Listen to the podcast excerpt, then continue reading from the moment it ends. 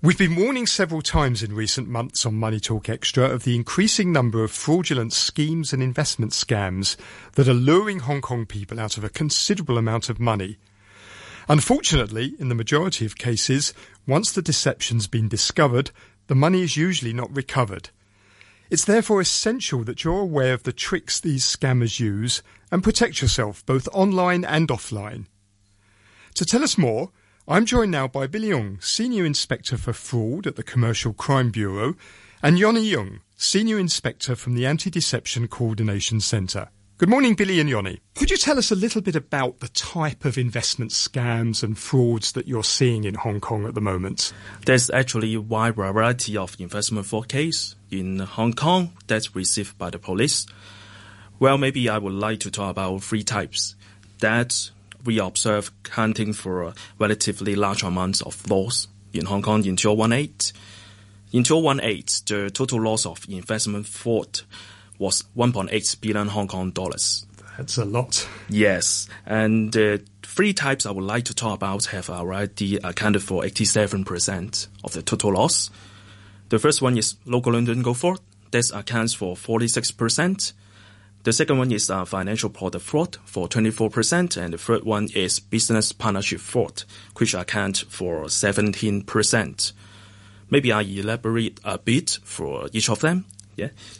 For local London gold fraud, the scammers would first approach the victims via cold calls or social media platforms, and then project themselves as uh, professional, rich, and successful investment agents who live a luxurious life showing the watches, cars, and properties, cash, something like that, then they will guarantee the victims with high return and low risk or even no risk at all.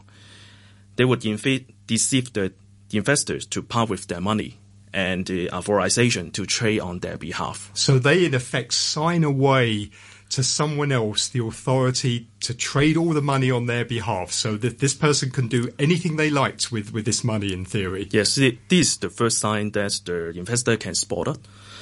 Then the scammers would subsequently conduct a high frequency and high margin local London gold trade, which is in a way out of business sense. Mm. Yes.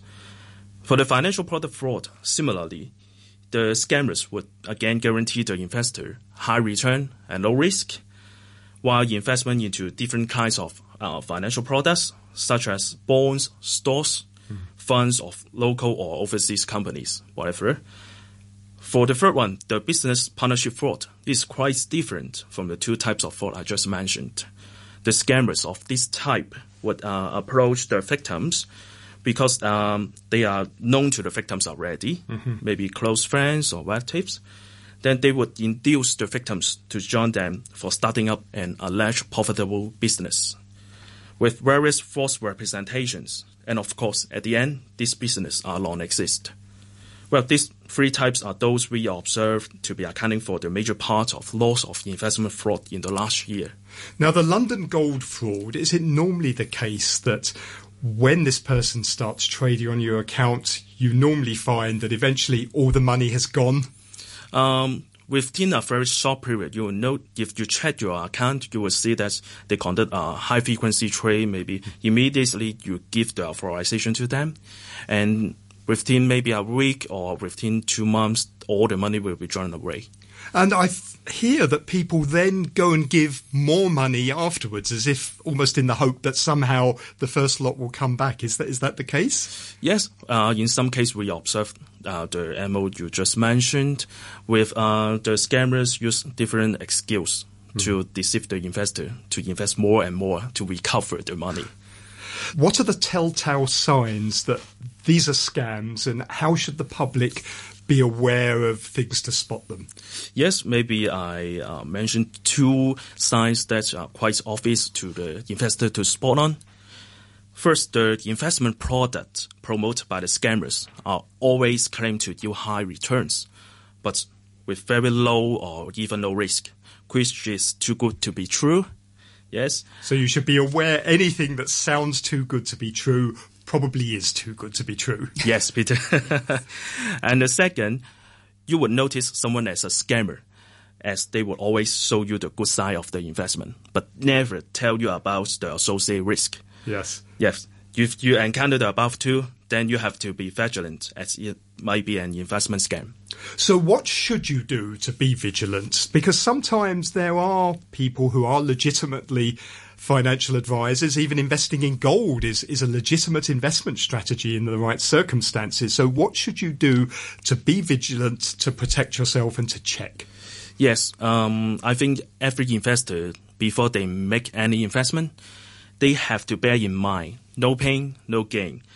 If they wish to get profit from making an investment, he or she should pay efforts to study about the nature and the background of the investment product, the companies and the agents which they will going to invest with. The investor should not invest due to the personal trust or the claimed lucrative returns. Mm. Be a wise investor. If an investment product is regulated or the agent or company is licensed, the investor should be able to get more information about the products, companies, and agents from regulatory authorities. Then, if on the other hand, if those products are unregulated, then the investor have to pay more efforts to do the research mm. or even consult professional advisor before making an investment.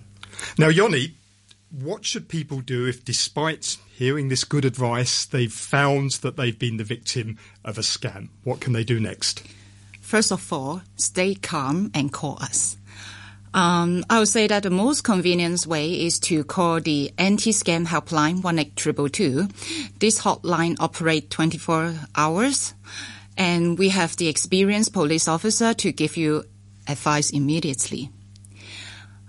With the assistance from the Center for Harmony and Enhancement of Ethnic Minority Residents, we also provide instant translation service on seven languages, mm-hmm. including the Hindi, Nepali, uh, Tagalog, Thai, Punjabi, Urdu, and Indonesian.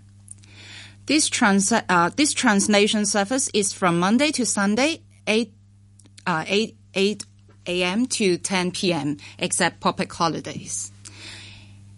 Even the scam does not happen on you, it happens on your friends or families. Please call us immediately whenever you are in doubt. And once a member of the public has called you, what can you do to help them? Uh, we will give uh, advice to them imme- immediately, and if necessary, we'll proactively maintain the liaison with the uh, investigation team to provide support and assistance. And do people tend to get their money back once they've found that they've been a scam, or is it sadly the case that normally the money is gone, it's been moved offshore? Oh, uh, for uh, ADCC always have a close liaison with the bank. Mm. Until last year, uh, until 31st December last year, we already hooked over 141 million Hong Kong dollars of the crime proceeds. So if you, if any time you suspect that you are being scammed, we highly recommend you to call us one eight triple two immediately. So time is of the essence. The earlier you do this after being found out, the better the chance there is of you being able to recover some or maybe even all of the money. Exactly. Um, and I and presume, fast. And fast, because I presume yes. people are very good, these scammers, at moving money offshore very quickly. Yes, so exactly. it's essential they get in touch with you. So could you repeat just one more time that number, how people can get in touch with okay. you? Okay. Don't be fooled. One eight triple two. Call us anytime is 24 hours. One eight triple two.